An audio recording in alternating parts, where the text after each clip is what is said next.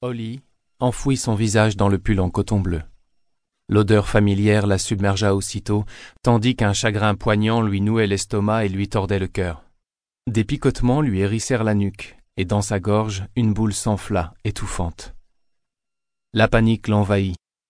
En dehors du ronronnement discret du réfrigérateur et du bruit de l'eau dans les tuyaux du chauffage, le silence régnait dans la maison. Elle était seule. La bile lui monta dans la gorge et elle se précipita aux toilettes où elle s'effondra à genoux devant la cuvette. Jerry était partie pour ne jamais revenir. Voilà la réalité. Jamais plus elle ne passerait les doigts dans ses cheveux. Jamais plus elle n'échangerait un regard de connivence avec lui lors d'un dîner. Jamais plus elle ne l'appellerait en rentrant du travail parce qu'elle avait besoin qu'il la prenne dans ses bras.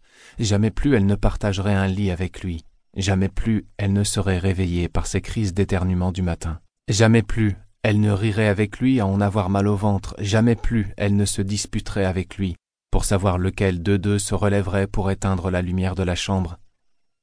Tout ce qui lui restait, c'était un paquet de souvenirs et une image de son visage qui s'estompait chaque jour davantage. Leur projet était très simple, rester ensemble pendant leur vie entière. Projet que tous leurs proches estimaient réalisable. Ils étaient amis, amants et âmes sœurs, destinés l'un à l'autre de la vie de tous. Mais un jour le destin avide en décida autrement.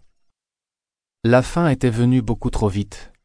Après s'être plaint de migraine durant quelques jours, Jerry avait accepté d'aller consulter sur les instances de Holly.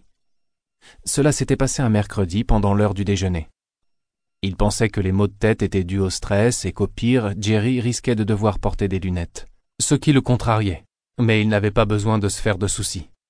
Le problème ne venait pas de sa vue, il venait de la tumeur qu'il avait au cerveau. Holly tira la chasse d'eau et, frissonnant au contact du carrelage froid, se remit debout en chancelant. Jerry avait trente ans. Certes, il n'avait pas une santé de fer, mais il se portait assez bien pour, disons, pour mener une vie normale. Très malade, il plaisantait courageusement en disant qu'il n'aurait pas dû être aussi prudent, qu'il aurait dû se droguer, boire davantage, voyager plus souvent, sauter d'avion en s'épilant les jambes. La liste s'allongeait. Oh, il blaguait, mais Holly voyait du regret dans ses yeux. Le regret pour tout ce qu'il n'aurait jamais le temps de faire, les lieux qu'il ne verrait jamais, et le chagrin de ne plus avoir d'avenir. Regrettait-il la vie qu'il menait avec elle? Holly ne doutait pas un instant de son amour pour elle, mais elle craignait qu'il n'ait le sentiment d'avoir perdu un temps précieux. Soudain, vieillir avait paru à Jerry un accomplissement souhaitable au lieu d'un processus inévitable et redouté. Quelle présomption de leur part à tous deux de n'avoir jamais envisagé que vieillir pouvait se mériter et être une réussite.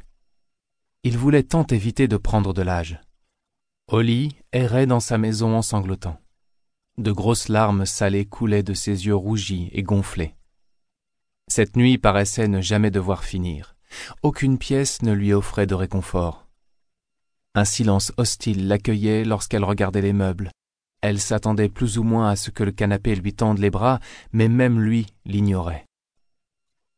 Cela ne plairait pas à Jerry, pensa-t-elle. Elle prit une grande inspiration, s'essuya les yeux et s'efforça de retrouver un peu de bon sens. Non, cela ne plairait pas du tout à Jerry.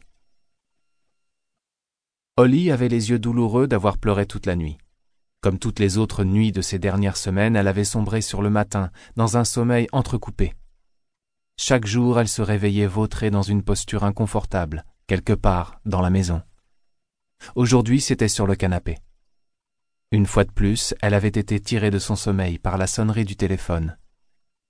Ses amis ou des membres de la famille s'inquiétaient à son sujet. Ils devaient tous croire qu'elle passait ses journées à dormir. Pourquoi ne téléphonait-il pas pendant qu'elle circulait dans sa maison, comme un zombie, cherchant dans les pièces Quoi, au juste? Que s'attendait-elle à trouver? Allô? dit-elle d'une voix pâteuse. Elle avait le nez bouché à force de pleurer, mais il y avait longtemps qu'elle ne se souciait plus de faire bonne figure devant qui que ce soit. Son meilleur ami était parti et personne ne comprenait que ce n'était ni en se maquillant, ni en prenant l'air, ni en faisant des courses qu'elle comblerait le gouffre qu'elle avait dans le cœur. Oh, pardon, ma chérie, je t'ai réveillée? Au bout du fil, la voix inquiète de sa mère. Toujours la même chanson. Tous les matins, sa mère l'appelait pour voir si elle avait survécu à sa nuit solitaire. Elle avait toujours peur de la réveiller, mais elle était toujours soulagée de l'entendre respirer. Rassurée de savoir que sa fille avait réussi à braver les fantômes de la nuit. Non, je somnolais seulement. Toujours la même réponse. Ton père est sorti avec Diclan et je pensais à toi, ma chérie. Pourquoi cette voix gentille et apaisante lui faisait-elle toujours monter les larmes aux yeux? Holly imaginait le visage soucieux de sa mère, ses sourcils froncés, son front plissé par l'inquiétude. Mais elle ne fut pas réconfortée pour autant, au contraire. Ce coup de fil lui rappela pourquoi sa famille s'inquiétait, alors que cela n'aurait pas eu lieu d'être. Tout aurait dû être normal. Jerry aurait dû se trouver là, à ses côtés, en train de lever les yeux au ciel et d'essayer de la faire rire pendant que sa mère lui tenait la jambe. Combien de fois ne lui avait-elle pas tendu l'appareil pour qu'il la remplace pendant qu'elle avait une crise de fou rire? Il continuait la conversation comme si de rien n'était, ignorant Holly qui improvisait une danse de Sioux autour du lit en faisant ses grimaces les plus débiles et ses mimiques les plus cocasses pour attirer son attention. Ce qui marchait rarement. Elle émit des bruits polis pendant la conversation, sans écouter un seul mot. Il fait un temps super, Bolly. Cela te ferait un bien fou d'aller te promener, de prendre un peu l'air. Hum, sans doute. Et allez donc. L'air pur, la réponse à tous ces problèmes. Veux-tu que je te rappelle plus tard pour qu'on puisse bavarder un peu? Non, merci, maman. Ça va très bien. Silence. Bon, bon. Eh bien, téléphone-moi si tu changes d'avis. Je suis libre toute la journée. D'accord. Un autre silence. Merci quand même. Eh bien, je te laisse. Fais bien attention à toi, ma chérie.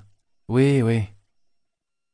Holly s'apprêtait à reposer l'appareil lorsqu'elle entendit à nouveau la voix de sa mère. Oh, Holly, j'allais oublier. Cette enveloppe est toujours là, tu sais, sur la table de la cuisine. Il faudrait que tu la prennes. Elle t'attend depuis des semaines. C'est peut-être quelque chose d'important. Ça m'étonnerait, ça doit être encore un mot de condoléance. Non, je crois pas, ma petite fille. Elle t'est adressée et il y a quelque chose de marqué au-dessus de ton nom. Attends voir, je vais la chercher dans la cuisine. Elle reposa le téléphone, et on entendit le bruit de ses talons s'éloigner sur le carrelage. Des pieds de chaise raclèrent le sol, des pas se rapprochèrent. Tu es toujours là? Oui. Eh bien, en haut, il y a écrit la liste. C'est peut-être une lettre de ton travail Tu ne crois pas, ma chérie? Cela vaudrait la peine de regarder. Holly laissa tomber l'appareil. Chapitre 2 Jerry, éteins la lumière.